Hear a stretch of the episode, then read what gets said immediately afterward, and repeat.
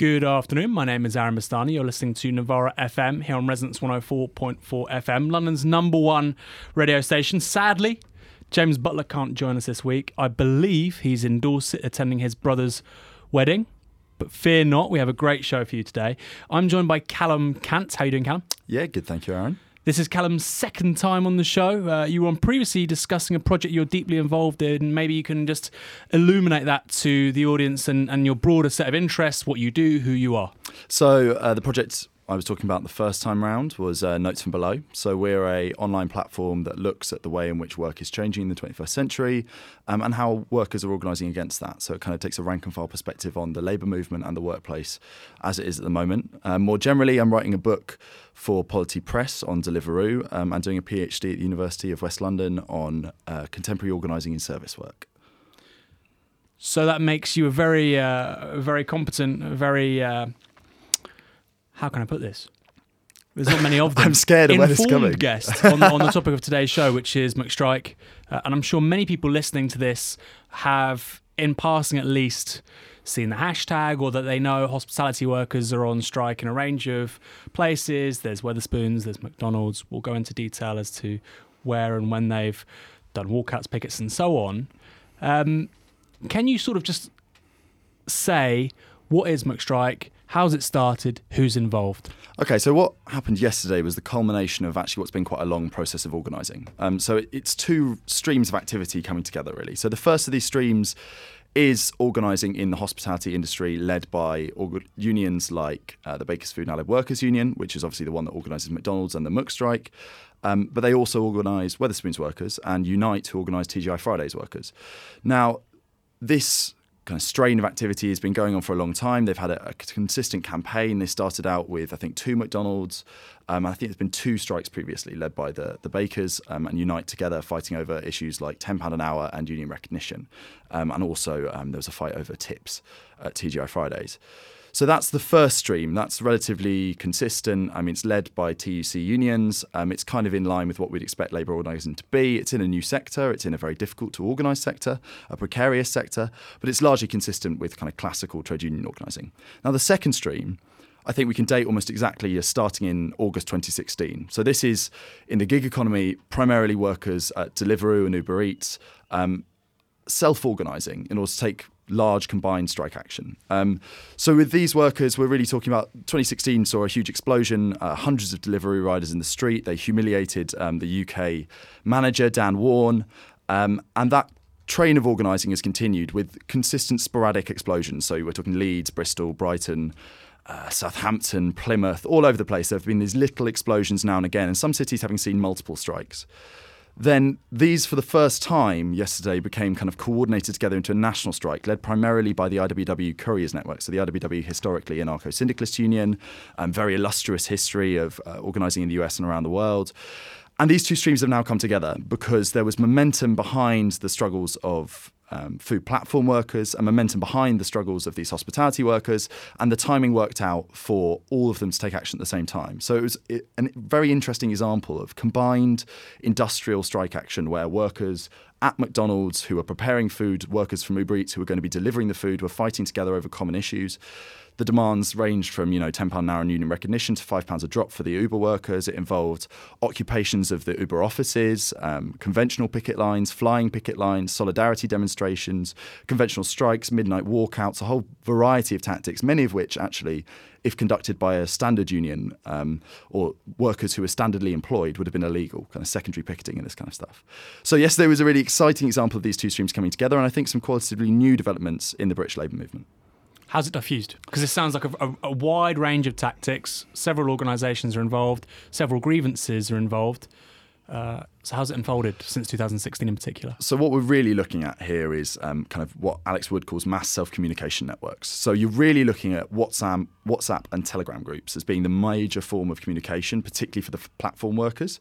Um, and then with the kind of official trade unions, you have more standards forms of organisation. So you have formal union branches, you have kind of like paid organisers going around and helping people set up their branches and, and get prepared for strike action. You have formal balloting and all these kind of things. So you have the combination of old school trade union methodologies and new dynamic um, kind of mass self communication, many to many communication, organised. Um, trade union. Well, they're not even really trade unionists. These food platform workers aren't in the union. The vast majority of them aren't in the IWW. They're simply organised by or coordinated by the IWW, which is why um, they're kind of talking about this as a network organising model, right? They're talking about it as a couriers network, not a couriers union. So these two methodologies have come together in a very interesting fusion, which is, I think, what produces this diversity of, of action. And for it to further diffuse, for it to scale up, what do you think would be necessary? Because obviously, some people with particular political biases would say, well, the network will off- look after itself, it will scale up organically. Then somebody else who comes from more of a background which prefers, let's say, organisational brokering, would say, well, now you need the intervention of a major union, Unite, or whoever else, or more funding to the Bakers Union so they can hire more full time organisers and they can broker uh, trade unionism, collective bargaining sort of tactics as we've traditionally understood them. Yeah, so I, what, would you, what would you say? Yeah, I'm not ideologically committed to either model. I think that should be the, the first thing to say is that I don't think that the IWW have been particularly effective at organising courier workers, and courier workers are using this kind of like decentralised model of organisation because they're all kind of 2011 social movement horizontalists, right? They're using it because it fits the technical composition of labour which they're facing. It fits the labour process. It offers them opportunities to coordinate that wouldn't otherwise be available. Um, and also, similarly, those workers at TGIs, those workers at Wetherspoons, at McDonald's, are using more official, kind of regular forms because they also, to them, seem to offer opportunities. If they tried to do what Deliveroo and Uber Eats workers are doing in their context at McDonald's, at Wetherspoons, it absolutely wouldn't work. So I think in order for this to progress, you need different things for different workforces. But what we need more generally is a revival of the rank and file labour movement. And now that means that generally socialists need to understand that our politics at the moment, we're achieving kind of a new kind of hegemony, right? We're a new kind of hegemony within the Labour Party. We have a place in kind of the mass political discussions of the day that we haven't had. I think no one can really remember this. Who's active politically today, right? But that kind of position needs to be backed up by an organised class basis. I mean, Karl Kautsky, big European social democrat, um, in the period kind of pre World War One was very famous for talking about the merger formula, right? Where you need to have the organised labour movement and then socialist politics, right? And they need to fight together. At the moment, socialist politics are running way out ahead, and the kind of the organised class basis for it is is falling behind. I think Paul Mason said this in the New Statesman also yesterday. So I think fundamentally, what's needed to move on is a political transformation whereby we build the kind of organised class basis for socialism, which could implement a Corbyn program which could back up, you know, the kind of social changes we want to see over the next few years. Our appetite for radical change is huge, but we also need the social forces to actually make that work, particularly in the face of potential backlashes. Okay, so can you outline for me the sort of limits of the Corbyn project in the absence of this broader sort of insurgent class movement? Of workers organising. So, uh, how, how do you think that would pan out? Let's say Corbyn goes to 10 Downing Street, May 2021. Give me a timeline. Oh God. Well, I think Allende, for all that we often use Allende, um, is worth returning to on this. Um, so you think the Allende project, Popular Unity, coming to power uh, in Chile um, in 1970, and from there you've got three years until the coup, right? They basically start to implement a transformational program. They have huge transformation. The Chilean working classes conditions are improved vastly in the early period. Um, you have a wave of nationalizations. You have a wave of total transformation of society in quite fundamental ways. But you also are opposed by kind of bourgeois class forces. The ruling class doesn't just take this transformation line down; they also return fire. So this is where things like employers' associations begin to organise to prevent shops opening. Um, hoarding takes place in order to deliberately drive up food prices. The truck owners is one of the famous examples. Um, refuse to use their trucks to move goods across the country. Now, Chile, long, thin country, yeah. logistics very important, it, and this is an attempt to kind of deliberately shut down a socialist program in government. So I think we need to be quite realistic in saying that you know this kind of stuff could happen in the UK if we're looking at a sufficiently radical Corbyn program, one that I think you and I would like to see. The ruling class won't take it lying down. Uh, Ralph Miliband is. Uh, a good example where he, he wrote a immediately after the coup, Pinochet um, gets rid of Allende. Allende is killed in the presidential palace. Um, shortly after, 40,000 socialists are killed in what you know academics call a politicide.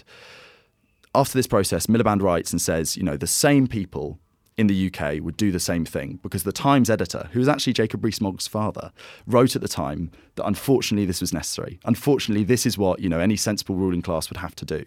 So I need, I think we need to face the reality that you know that the father of someone who is potentially going to become the Tory party leader, given a certain turn of events, was entirely committed to this kind of ruling class action. Um, and we need to think about what we could do to oppose that because otherwise, you know, it's not just financial control that will be, you know, people talk about the run of the banks, the pound, all this kind of stuff.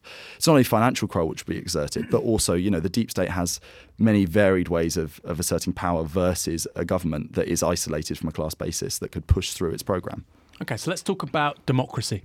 Yep. Um, I think people are familiar with what a democratic trade union would look like. It may have its limits, it may have problems like anything else, but it involves regular elections to a central committee or a national executive committee and a general secretary and accountability for people also on the shop floor. What does democracy within this networked model of organising look like? Because the counter argument from older forms of trade unionism would be well, actually, this lends itself to a very undemocratic way of going about things where hierarchy is still there, but it's masking itself as organising without organisations. So I think these uh, Deliveroo and Uber Eats networks, it's worth saying they're incredibly porous. So you know you you know you get a notification on WhatsApp whenever someone leaves a chat, right? You've always got joining and leaving constantly going on. So the the London uh, WhatsApp chat, which is being used to coordinate action yesterday, you were seeing a constant through flow of people in and out of this network. They were totally porous. Now that's obviously a strength and a weakness. Um, the fact that your organisational form can take on new members and drop new members at a second's notice allows massive spontaneous explosions. It also gives you very limited durability. But I think for most people, in kind of like a social movementist model, democracy here kind of means non-participation, right? Like if you don't agree with the direction in which things are going, you just non-participate. You don't take part in the strike. You break the strike. You scab.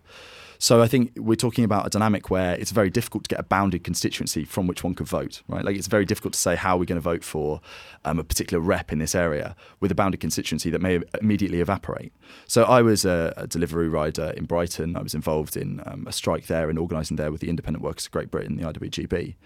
And we attempted to kind of form committees and have reps. And I was one of those reps. And it was kind of this bizarre combination of voluntary and voting in order to get into that position where there would be these occasional meetings like a strike day meeting where you had 100 people in a square now that 100 people would vote for their strike demands they'd vote for who they wanted to represent them and then you would never get that constituency t- together ever again they would never all be in the same place ever so you have this real problem, I agree, with forming these democratic structures, with allowing the rank and file to hold their leadership accountable.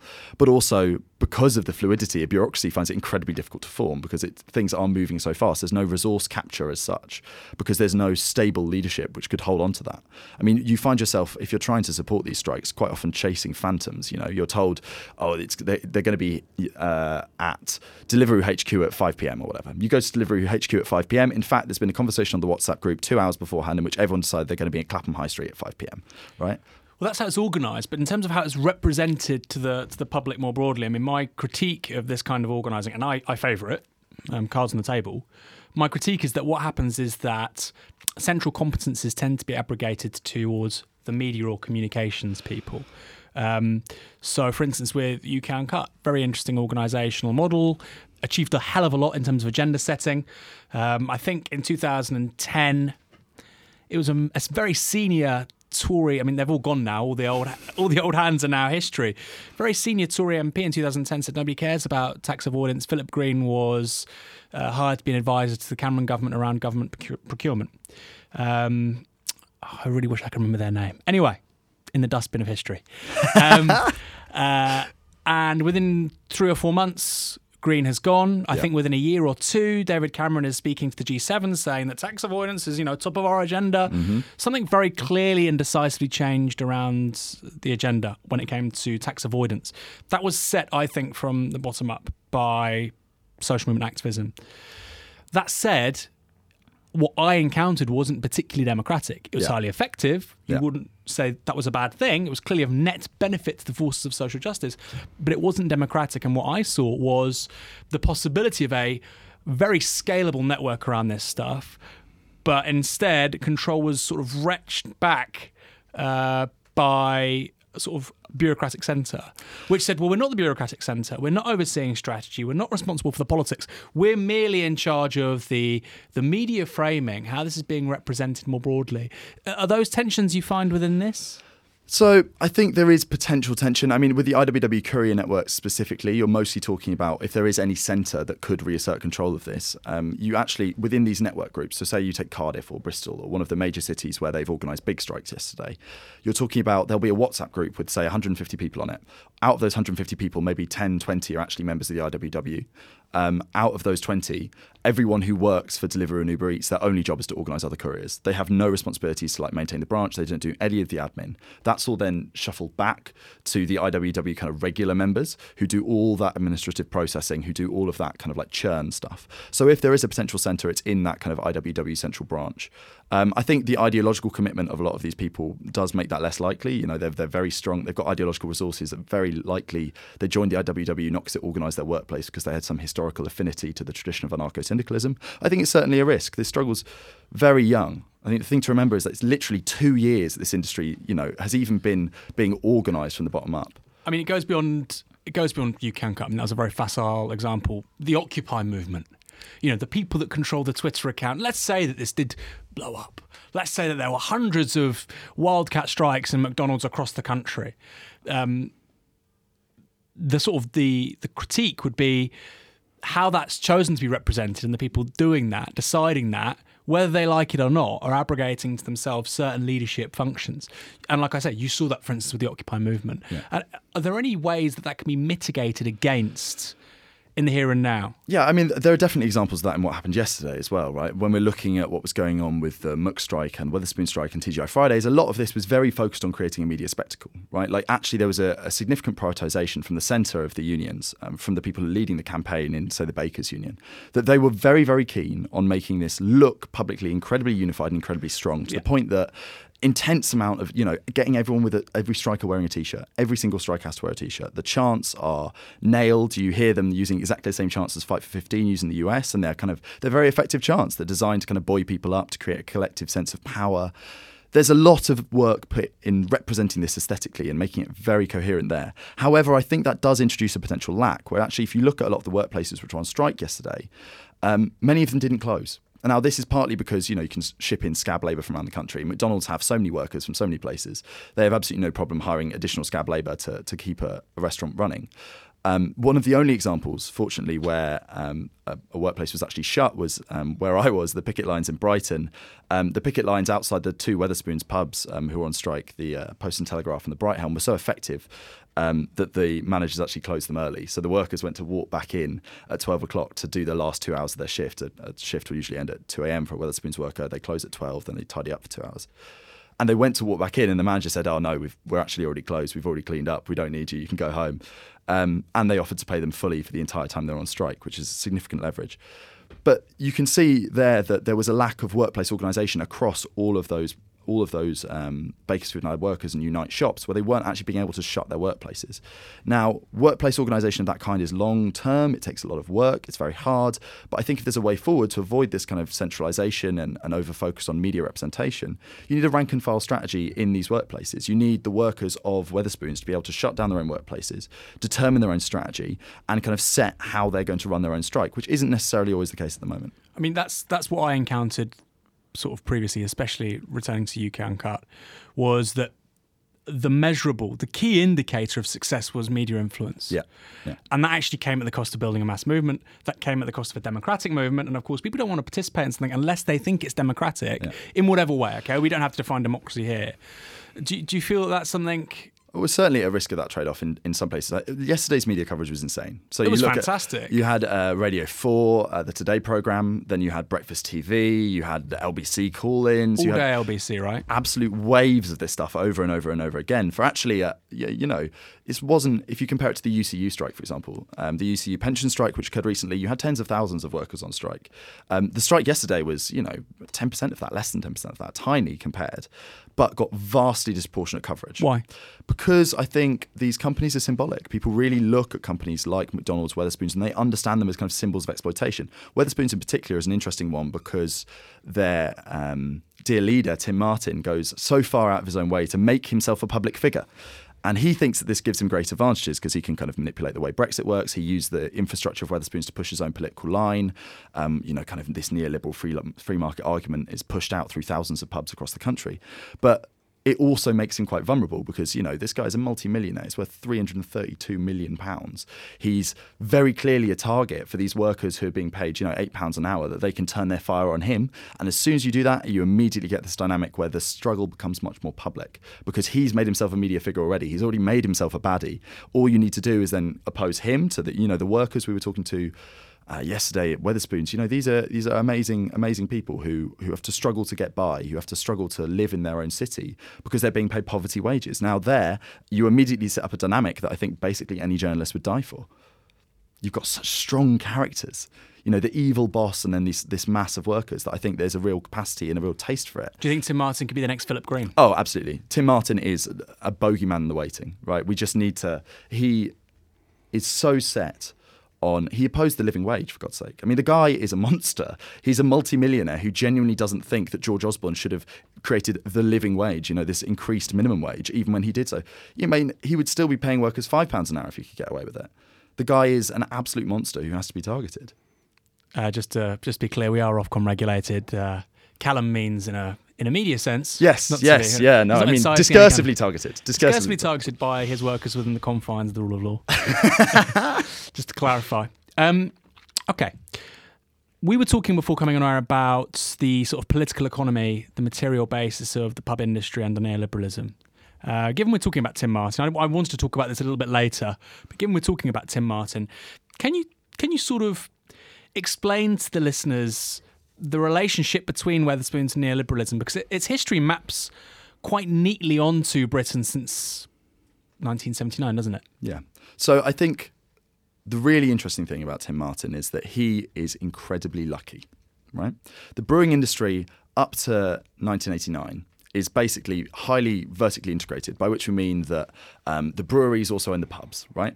They make their money brewing beer, and then they use the pubs as like outlets to sell that beer. The pubs themselves aren't particularly value producing, um, and then there's two kind of arrangements: managed houses and tied houses, whereby basically these all these pubs are in thrall to the brewers. Then in uh, 1989, you get the forced disintegration of the brewing industry. So basically, you get these things called the beer orders, where they say if you brew this much beer, you can't own any more pubs or whatever. It splits the, up the the link Why? between the two. I think basically because you had a perfect example of monopoly capitalism operating in the sector, where you just had vast, vast holdings, and they weren't being particularly used very effectively. You know, there wasn't a lot of competitive pressure on pubs. Pubs weren't being optimized for value production; they were just run by the local drunk. Right? That largely a lot of pub landlords were, you know, not pressuring their staff to produce value. They weren't kind of classical neoliberal managers. They weren't particularly interested in that kind of pushing value production. Where, where the I can understand the deeper sort of economic disposition that makes this happen, but where did the political impetus come from in 1989 in Well, particular? so it's the Competition Commission, but I think you can see this fitting into a wider narrative, of kind of the neoliberal imperative to Yeah. make every single sector of the economy competitive, right? So I think. Uh, at the time, you, you were largely seeing these kind of non-competitive pubs in the same way that someone might see a nationalised industry, bizarrely, because there wasn't the maximum imperative for kind of Homo economicus to run these pubs and wring them dry. They were still viewed as kind of playing a community function. They were largely not um, run in incredibly tight-fisted neoliberal ways. Whereas once you disintegrate these two parts of the industry, once you have pubs have to be run for their own sake, Tim Martin's very lucky. He gets a lot of venture capital and he buys up lots of pubs. So if you if you graph this, I mean, it's an astonishing rise. There's something like um, the number of Wetherspoons in the UK increases by 1,200 percent in the decade between 1992 and 2002. Right. So Tim Martin buys up all of these pubs which are being sold off by the breweries and starts to run them very hard-headedly, where they don't produce their own beer, so there's no value being produced there. They've got to produce all their value in the pub.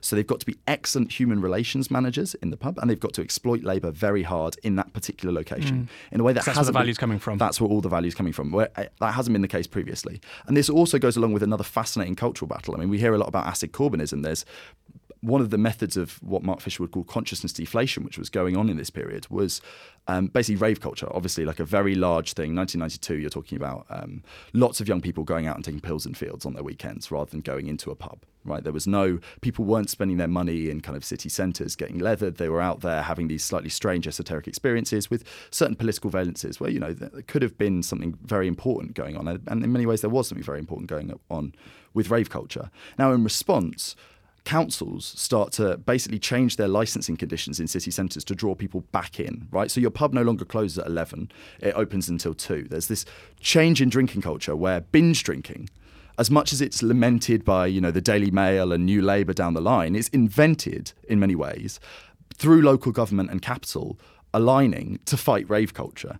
Um, and there is particularly here consciousness deflation where you get out of the field, you're not having a collective experience with 40,000 people in the field in Hampshire, as Pulp would have it. You're instead going into your city centre, drinking Alco Pops, which are kind of invented during this period, drinking high strength beers, and getting absolutely leathered there. And Wetherspoons are perfect at running that.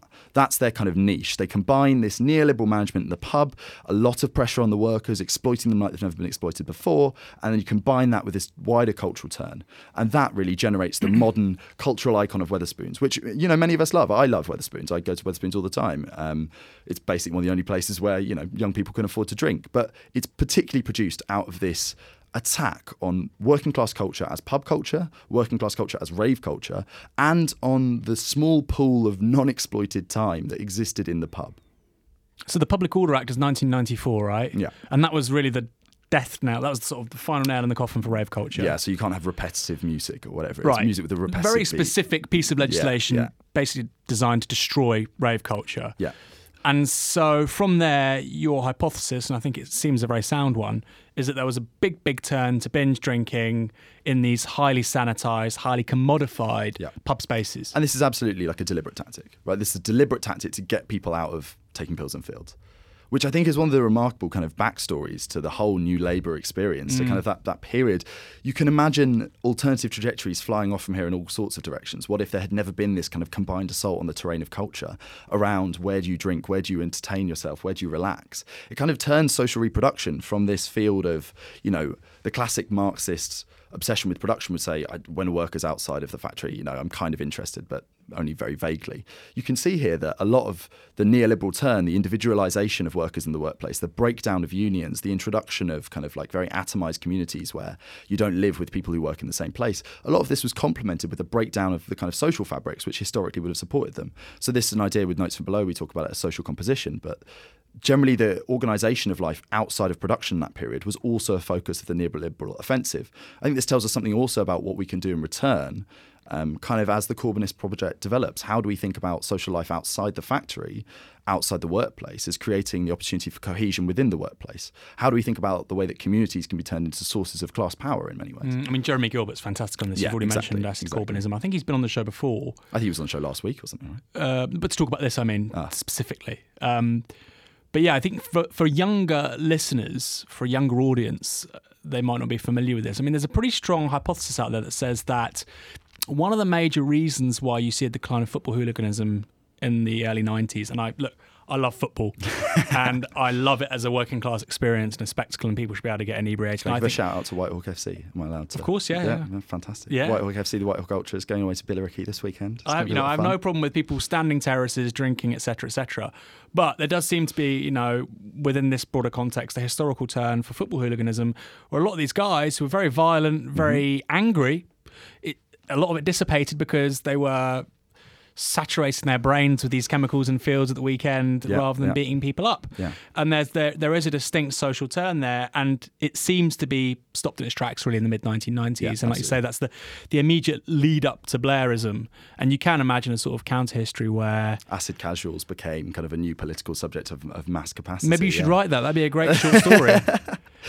Um, okay, so we've talked about the political economy of Wetherspoons in particular. How does that fit in within the broader story of pub culture within 20th and 21st century Britain?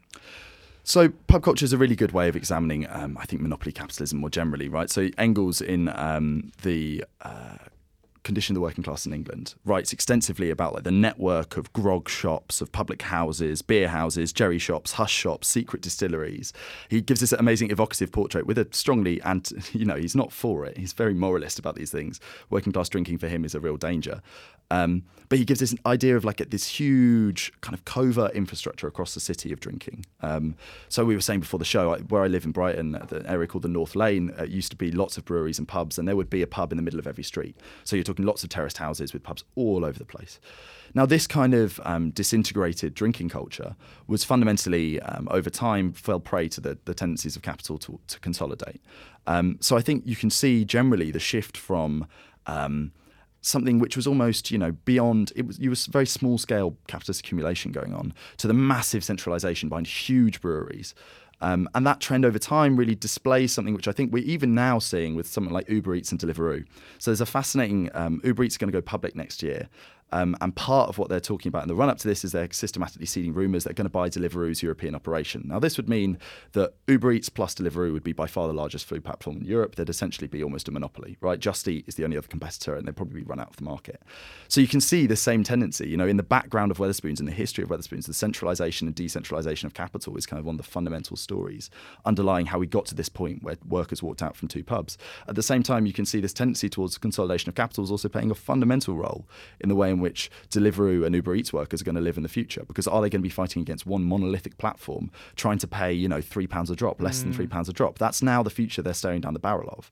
Because a lot of these workers, you know, there's been a systematic attack on wages in food platforms over the last two years that could go considerably further if this monopoly. But also, I suppose, for the, for the food producers, for the restaurants, yeah. for the takeaways, if there is the same tendency there, like you're saying with the pub and Wetherspoons, then increasingly value, as with the brewery, won't be produced anymore in the in the restaurant or the takeaway, so this it'll is, be extracted through the platform. Yeah, this is fascinating as well. So uh, if you actually, so Deliveroo um, have a long-term vision for what they're going to do with the company, and part of it involves um, these dark kitchens, right? Editions kitchens. You'll see them kind of around the city. They're very small industrial sites, usually in very cheap areas of the city, where there'll be a few Portakabins running kitchens. Now Initially, these were offered to restaurant partners of Deliveroo as a way of offering them increased capacity. So, like you're a pizza restaurant, every Friday night, your ovens are like full to bursting. You can't do any more pizza. Look, just come work in this kitchen. We've got a pizza oven in it.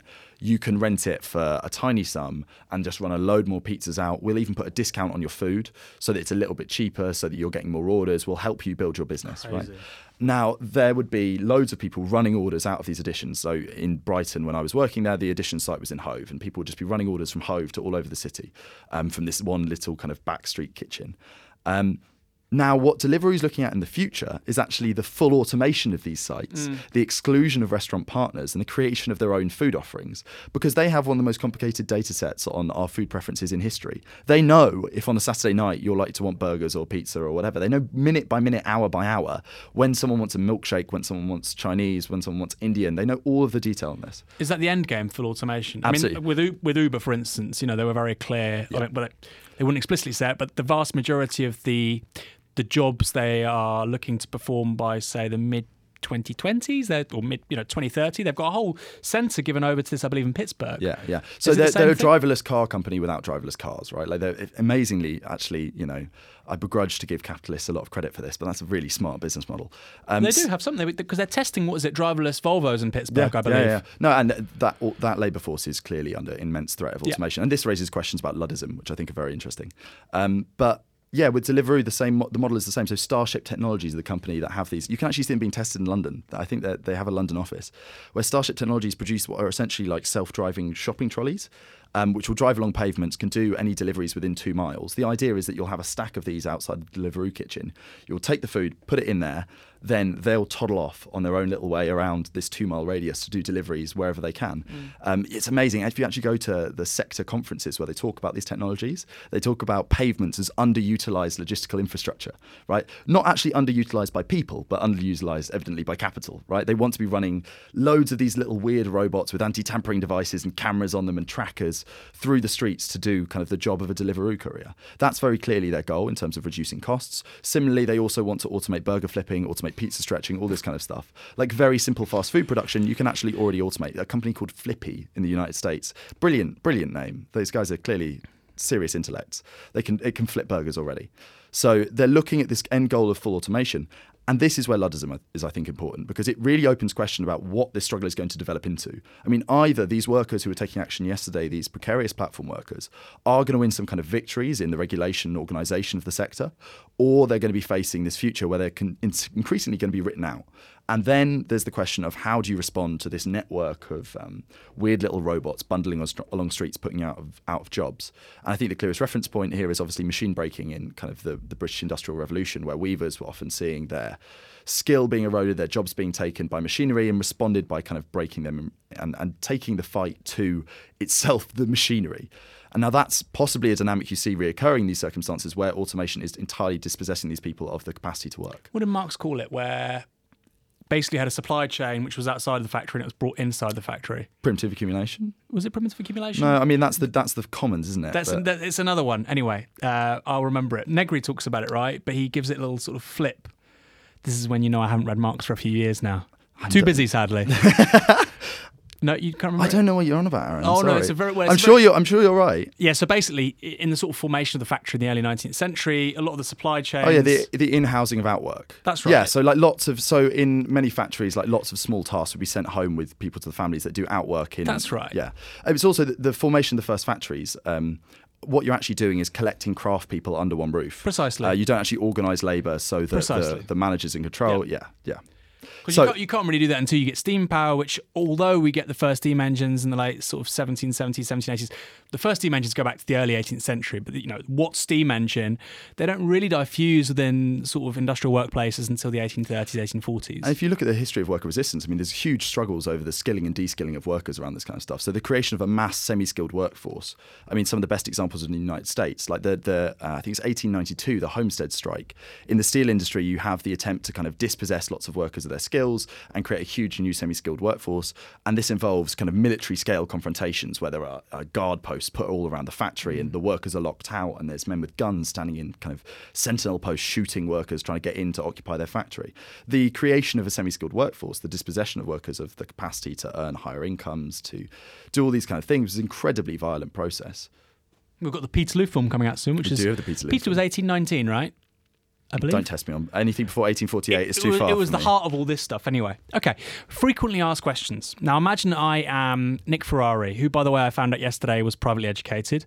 I have no issue with that, but he sort of tries to present himself as a sort of, you know, a Gammonite voice of the everyday oppressed white, happens to earn £70,000 a year, lives in the home counties in a four bedroom detached house man.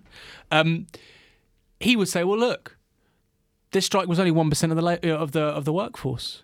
How's that in any way representative? How would you how would you counter that? Well, I think in many ways, um, it's important for the left to also respect the fact it was about 1% of the workforce. And that's a challenge to everyone listening to this that there is a task here, like we said earlier, that, that our socialist movement at the moment lacks the organised class basis to actually enforce its demands on a mass scale. So there's a dual response to this. Firstly, yes, acknowledge that. Um, that we do at the moment not have a sufficiently organised workforce for what we're attempting to do politically, and that yes, people have to respond to this. People listening to this have to take kind of you know concrete forms of action in order to attempt to pro- like develop the workers' movement, be it in their workplace or supporting other workplaces. But also, I think that um, the reason you saw media coverage here, I mean, Nick Ferrari himself, I think, would even have to admit, after spending the entirety of yesterday talking about it, that it, this has hit a nerve because it's representative of far wider issues. And only these workers have actually managed to jump the hoops and take action. But actually, in general, I think we now have a certain understanding of the conditions of labour that we are facing incredibly low wage growth. I think that understanding that you know the worst since 1790. Well, negative wage growth, Yeah. which is it's a wonderful uh, it's a wonderful contradiction. Negative wage growth. I've been saying it for the best part of a decade. Yeah. But I think people understand this now on a, a generally wider level. And I think the, these struggles are beginning to be seen as a politically representative of a wider layer and also generationally representative, where a lot of young people are now ending up in these kind of conditions of labour where they are really trapped in jobs they never thought they would be in. So, with some of the workers at Wetherspoons, you're talking to people who have uh, dropped out of university courses or completed university courses. 50% of young people are now, you know, going to university. And lots of them are ending up in these jobs which are they totally don't require them. You know, they, they, you, there's no necessity to have any understanding of ancient Greek history to serve food uh, at Wetherspoons, right? There are certainly skills involved. I would never claim it was unskilled labour, hmm. but a lot of people are being given the opportunity to expand their brains, learn about kind of huge historical processes, and then being forced into intensely alienating work. And this work is intentionally de-skilled, intentionally difficult, intentionally intensified. And I think that's where the contradiction that increasing numbers of people are understanding comes from. And that's why they're seen as representative, even if we're only talking numerically about quite small workforces. I had a job in uh, a Grand Union bar in Kentish Town maybe about 10 years ago. Nice. Um, I, it was sort of in the interim period between finishing my master's and doing my PhD. And one of the people working there, it's interesting you say this, he was a former currency trader and he'd been laid off by the financial crisis. He'd been to university. And obviously, he'd never thought in his late 20s he'd find himself on a minimum wage job in a Grand Union bar. And that's not a unique experience. Uh, and I'm sure it's nowhere near as intense now as it was in 2009 when this would have been. Uh, but like you say, those perceived expectations and they're falling short seems to be a variable for a lot of this activism, doesn't it? Yeah, so the proletarianizing middle class is essentially Yep. what we're looking at here. That's the class fraction, where the proletarianizing middle class is increasingly coming into contact with people who, you know, have worked in jobs like this all their life, right? And there's an alliance between the two, which I think is fundamentally important. And often, you know, people who would have expected to work in Wetherspoons all their life because they left school after the GCSEs or whatever, um, are similarly like they're a core part of this constituency and are leading these proletarian uh, proletarianized middle class people into some quite interesting industrial disputes. And that increasing alliance of the mass of society, you know, the, the crumbling of the central block of, you know, lawyers, doctors, professionals, whatever, into these two diffuse layers. Either you're now high bourgeois, you know, you're you're you're on the way to being Jeff Bezos, or you are part of an increasingly massified working class. That's where we're going to see an increase in labour. Well, I quite like the term lumpen bourgeois, Yeah. which is Yeah. where a lot of these people, you know, they would have been the journalists, they would have been the lawyers, uh, and yeah, these jobs are now. Uh, very much self-identify as slightly lumpen bourgeois. Well, no, I, I classify. well, I mean, my parents are work, come from a working class background, but I'm under no illusions. I've got a PhD, you know. But I would very much. I think it's a really great way of categorizing what you do. You know, Yeah. journalism is a fantastic example. You know, there are people out there. Nick Cohen has a nice house in Islington. Polly Toynbee's on great money. Uh, you know, I do question: Do they really know the labour conditions for some of the freelancers that work in the publications that they work at? And um, I mean, they're not silly people; they're obviously observant people. They're journalists. What do they think the political consequences of that are in the longer term? You know, Well, I'm not sure. I mean, and it's not just journalism, to be clear, right? It's the legal profession as well. You see a huge divergence in terms of generational cohorts, especially with barristers, self-employed, people in their 50s, 60s are doing very differently to people in their, you know, mid late 20s. Oh, to shout out a good comrade. I mean, Keir Milburn's upcoming book on Generation Left will be very interesting, I I think, on some of this stuff, um, where we see this cleavage that is mapping um, generation and class onto one another, right? Where young people increasingly, I mean, we've seen that the total hegemony of the Labour vote amongst young people is fundamentally a feature of certain historical developments and the way in which the crisis of uh, 2008 was metabolized um, to put young people into, you know, university debt, whatever it may be. Yeah. Um, that kind of differentiation, I think, is producing, as we said, an increasingly massified working class, um, which is composed of lots of heterogeneous factors, some with you know very different levels of education or whatever, but that is increasingly seeing their class interests as united. So there was one moment yesterday I was talking to a Wetherspoons worker. I was talking about the midnight walkout they did. So the midnight walkout was fantastic. We were at the Post and Telegraph, and there was a group of um, not entirely unobvious supporters inside, waiting for these workers to walk off the bar. Then we'd cheer them, go out with them. There was a crowd outside of other workers and, and other supporters to meet them. As this happened, um, they kind of walked out. We came out with them. Lloyd Russell Moyle, Labour MP, managed to get embroiled in a, a kind of a chaotic situation He's with great. the Wetherspoons manager. A fantastic MP. Really great to see someone there, um, kind of not just turning up on the picket line for 10 minutes, but at midnight on the day before when there was no one there. You Yeah. know? um, and then as we came outside, there was um, a march over to the other pub to bring the other pub workers out. Um, now, on this march, um, it's obviously kind of freshers' time, lots of students in Brighton, lots of you know young first years absolutely plastered. But there was an instinctive response where a lot of these freshers were looking at this very low paid workforce, a lot of them kind of similar ages, but like obviously they're in different situations. And there was huge solidarity between the two. Like the two were going backwards and forwards and, and kind of shouting and supporting each other. And one Wetherspoons worker, I remember That's hugely surprising to me. amazing because I was kind of expecting. So there were some people. I mean, it was interesting. There were some people chanting E E E D L, some pissheads who were responding. Sorry, pissheads. Shouldn't say that off. I think it's, it's just about borderline. Fine. Um, there were some people chanting E E E D L, Yeah. which is obviously interesting in some ways. The level of political consciousness that's implied by not only shouting E E E D L in a kind of uh, an EDL demonstration, but in response to trade unionism. Yeah. That implies a level of political consciousness amongst the far right, which I think is I think is worth thinking about. But also. Um, these two factions were talking to each other, and when I talked to a Wetherspoons worker on the coach to London the next day, he was like, "Yeah, you know, we were totally together." And I was like, "Do you feel like you're in the same boat?" And it's absolute confidence. Yes, we're in the same boat. This is the thing because, you know, 10 years ago, if you were doing uh, living wage activism in a Russell Group university in London, the reality is most kids couldn't care less Yeah. because the presumption was they'll never end up in that situation.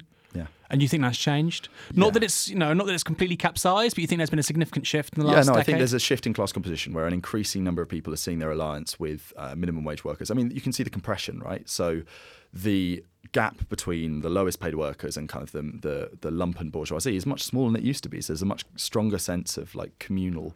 Um, communal interest coming out of those two social layers, which, although they're very different culturally, often in migration status, often in all sorts of stuff, they're Yeah. seeing each other's struggles as increasingly in common, I think. And unless you're going to see a trend in the, the long term secular trends of capitalism, I think that's only become more the case. Right, so like wage compression, for instance. Yeah. Real wages are down, what, 11, 12% since 2008. one of the fascinating things at Wetherspoons, right? So Yeah. Wetherspoons um, has essentially, apart from the pub manager, um, who's on a salary of about 40k plus bonuses. I mean, they're, they're very well off. Um, you have um, everyone else is basically in this internal labour market, which is designed to divide up lots of workers in basically the same conditions into lots of different pay grades. So the point is, you prevent a semi-skilled workforce all identifying as part of the same class. Instead, you have a kitchen associate looking at a team leader and thinking, well, that team leader's my boss because they're paid 15p more an hour to supervise me or whatever."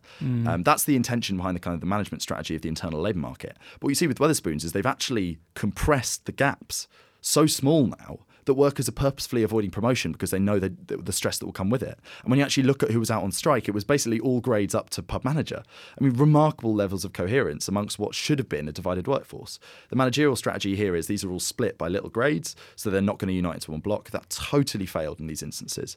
I think that failure, I mean, the internal labour market is used in so many different contexts, in car manufacturing, in offices, and all these kind of places.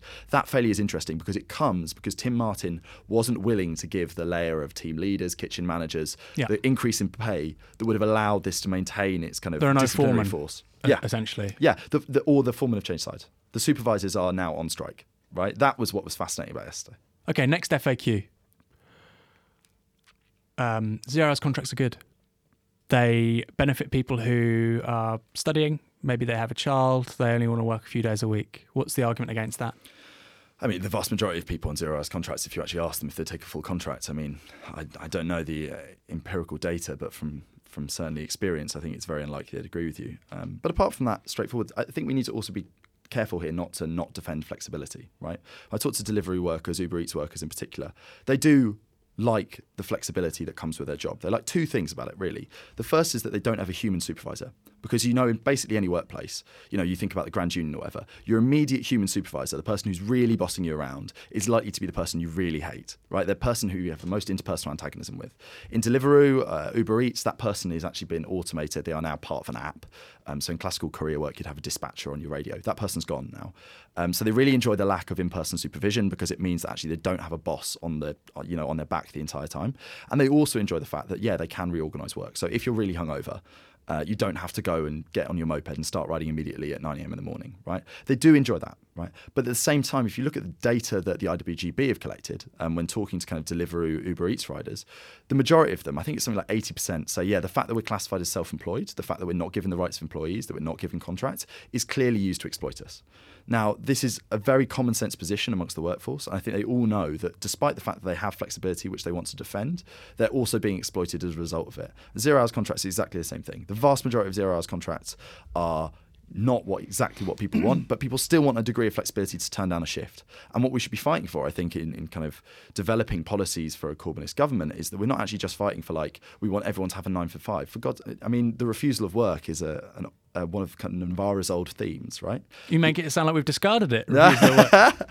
okay, well, Just it- to be clear, we haven't, you know. well, so the refusal of work was a really an important part of the passage of struggle throughout the seven, 60s and 70s, right? Where people didn't want these intensely alienating, intensely boring nine to five jobs. Mm. The rejection of like complete conventional employee status. I think we have to be careful now not to say, oh, that's what we want again.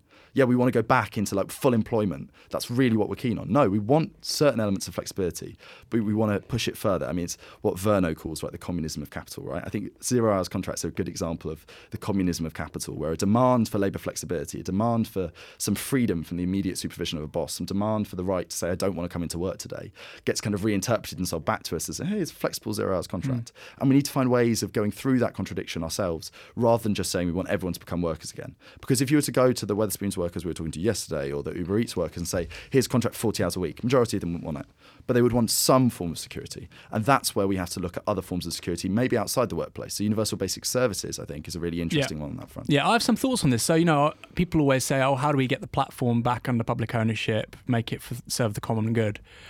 Um, how What would an Airbnb for the many look like? And I think, well, I'd just rather nationalise Premier Inn. Yeah. And actually, Nick, Nick Srnicek has a good line on this in terms of productivity. If you look at um, a hotel and how it's cleaned and how food is served, in terms of output per hour, sort of GDP per person per hour worked, it's clearly much higher in a Premier Inn than it is with an Airbnb. So is that bad? I mean, what, what what should the political end game be here? So if you, what would worker ownership of uh, Uber Eats look like, Uh, so or is it or, or is the, the platform that by by nature of an algorithm deciding who goes where and knows what preferences about who is that in itself a, a bad political institution? I think we could totally make use of these algorithms for amazing purposes. I think like some of them, uh, some elements of a platform we would obviously want to redesign under workers' control, but I think there are certainly huge social uses. So I've been thinking about this recently, and I think you've got to conceptualize of Deliveroo and Uber Eats as kind of um, care platforms in a strange way, right? So the image of Deliveroo that they'll sell to everyone, if you see the adverts, you'll notice it's sushi, right? Like it's almost always sushi or some kind of like Thai food or like some interesting kind of exotic, not standard takeaway. The What- stuff made by people who can no longer get the work permits because of the Tories. Yeah, So, like, what is actually delivered on the doorstep and who is it delivered to? yeah. By far and away, KFC, Burger of King. course. Pizzas, Yeah. cheap pasta. What is delivered by Uber Eats? McDonald's. Vast majority is McDonald's, right? What people actually use these platforms for is to rectify crises of their own social reproduction. So often these pr- proletarianizing middle classes get home, they've got the space in their budget to like buy food services, but they are also just exhausted because they've just worked a 50 hour week and they've got these, you know, out of office emails pinging in all the time. They're like Yeah. constantly being pushed. And these workers then use these services to try and rectify their own crisis of social reproduction, but they're high high social capital solutions. So you don't feel like, oh, I'm just ordering a takeaway. You're like, no, I'm eating Deliveroo. I want to eat high quality restaurant food in my own home. And then you actually order like a, a family bucket from KFC or whatever, right? So that's how these things are currently used. But that indicates that there is a fundamental underlying social reproductive so socially reproductive function going on here where we really have to be interested in what these platforms do for people. They allow people to have food, hot food, in their own home. That's an incredibly socially useful service. You can imagine with an aging population, right? Meals on Wheels in many cities across the UK has been mm. stripped back horribly. I mean, in mm. Brighton, you can get a frozen meal for about four pounds on a Meals on Wheels service. Now, that's obviously really unaffordable for a lot of people on the state pension, for a lot of people in poverty in their old age. Now, could Deliveroo or Uber Eats or a Deliveroo or Uber Eats style service do huge things for those people? Absolutely. Who else could it do huge things for? Well, I mean, people with serious mental health problems. I mean, if you're really depressed and you can't get out of the house, you can imagine like some people have networks who'll bring food to them, who'll mm. support them, who'll be able to mm. help them. Lots of people get isolated if you particularly have long term mental health mm. problems. So those kind of services would be of real use to people. Young families. yeah. So exactly. I was just talking to um, uh, someone who just had a baby the other day, Mm. and they were saying, you know, uh, social use for Deliveroo, just bring me food because I'm looking after like a three month old infant at the moment. Yeah. These social uses, we need to think about how we can start to bring them into what would be part of, I think. So if you look at the Universal Basic Services report from the UCL. Um, there's a fascinating bit on food where they talk about like a full community food solution, which is like community canteens and this kind of stuff. That was the bit I found quite unpersuasive. was it? Food as a UBS seems quite difficult. Okay. Do you not think? Why? Well, why difficult? Well, if you if you say, look, we allocate healthcare or transport, which, transport, which I can understand, you get the dividend of automation and you know a bunch of technological trends, and you say this now means we're going to provide a a hugely important human right free at the point of consumption. Yeah. I get that with transport, I get that with education, I get that with healthcare. How can you do that with food? So I think maybe we're not talking Unless about we collectivise all food production and distribution. So I think we should be talking on, on low levels about collectivizing some forms of food production. So I think that, you know, that going back to the social function of pubs, right? One of my favorite policy ideas is um, reintroducing um, 2% beer or like small beer that was was a cornerstone of, of British pub culture during, you know, much of our history. Um, and then reducing the duty on it so that you have, and reducing the drinking age on it to 16. So you have like a kind of beer that you can drink without getting really drunk that brings young people, old people back into the community hubs that pubs are. Well, similarly with food, I think we should be talking about community kitchens, but like maybe jazzing it up a bit, coming up with a better name. But the collectivization of food production in local areas is obviously going to perform a huge social function. I mean, it, in itself, it creates the kind of thick social networks which will provide care. Um, and then these could be networked. But it doesn't tend. I mean, transport and healthcare. I mean, I quite, I'm quite happy with a state-backed monopoly providing those. Food. It doesn't have to be a total monopoly across all society, right? Like, I think we should have a diversity of food providers. I'm not absolutely saying that, you know, there's going to be like one state Aldi and then, or maybe a state Aldi for actually distribution is fine, but like one state McDonald's where it's the only place you can eat. Yeah. But I think the collectivization of food production is intensely important. I mean, it's human society, right? Like, mm. you know, and I know that if, you know, you, you love pasta, right? Like, if we were to, be doing something for someone we cared, we would be making like for your mum or whatever, you'd make your mm. mum dinner, mm. right? Like that's intensely important for human sociality. And, and what is our vision of socialism if it's not accentuating these elements of our lives? Which No, we I agree with you. I agree with you in the long term, but I just think the demand for UBS for transport, health, and education, 100% plausible within within the, the sort of the duration between now and the next Labour manifesto. Actually, yeah. I just think with food, Yeah, no, definitely not by the next Labour manifesto. But we have to have start having discussions about how we can provide some of these services as an addition to things maybe like the NHS. So it'd be quite possible if someone comes in with severe mental health problems that you could say, I mean, alongside your prescription for citalopram, we're also going to give you um, 20 meals a month on some kind of like Deliveroo state NHS service, Right. right. Like you can immediately imagine the difference that would make in mental health care in this country. I mean, some small funding in that regard, you know, that under workers' control could immediately start to change people's lives, massively change the way people deal with, you know, the stresses of late capitalism. And similarly, I think, you know, you, maternity and paternity pay, you could add, you know, certain provision that an employer has to provide a certain amount of credits towards these Deliveroo services or these state-run Deliveroo services. I think that you can see the way in which these workforces do, in many ways, very socially useful work. I don't want to totally abolish the idea that taking food to people is a bad thing. You know, you get milk for your partner or whatever, you know, that's care. But we should be thinking about how we can reintroduce them in kind of a socialized form. You're persuading me. Okay, so we've got five minutes left. Um, quickly, next steps. So, is there again a timeline where we can predict what may or may not happen? What's the plan with regards to Wetherspoons workers, Uber Eats workers, delivery workers, etc.? So there's a few things coming up. I mean, on October the 9th is going to be the next thing. That's when um, UPHD, um, United Private Hire Drivers, is going to be bringing Uber workers out in London for, I think, what they're calling their first ever strike um, at Aldgate Tower, which will be very interesting to see how that develops. Uber workers. Uber work, so taxi, Uber taxi, Wow. not Uber Eats. Um, that will be yeah a first. It'll be fascinating to see because I mean you can imagine 300 mopeds uh, jammed up Aldgate pretty well last week. You can imagine what 300 cars would do, just absolute chaos. Um, so that will be an interesting development we should keep our eyes on. But I think more generally, we have to look to deal with this gap between the state of our politics and the state of its like material basis, um, and that will mean progressive organising efforts. That means you know en masse doing all sorts of work, um, be it with I mean I'll plug Acorn, you know a fantastic renters union that helps many people facing eviction in cities around the UK, doing work with kind of based organisations like that.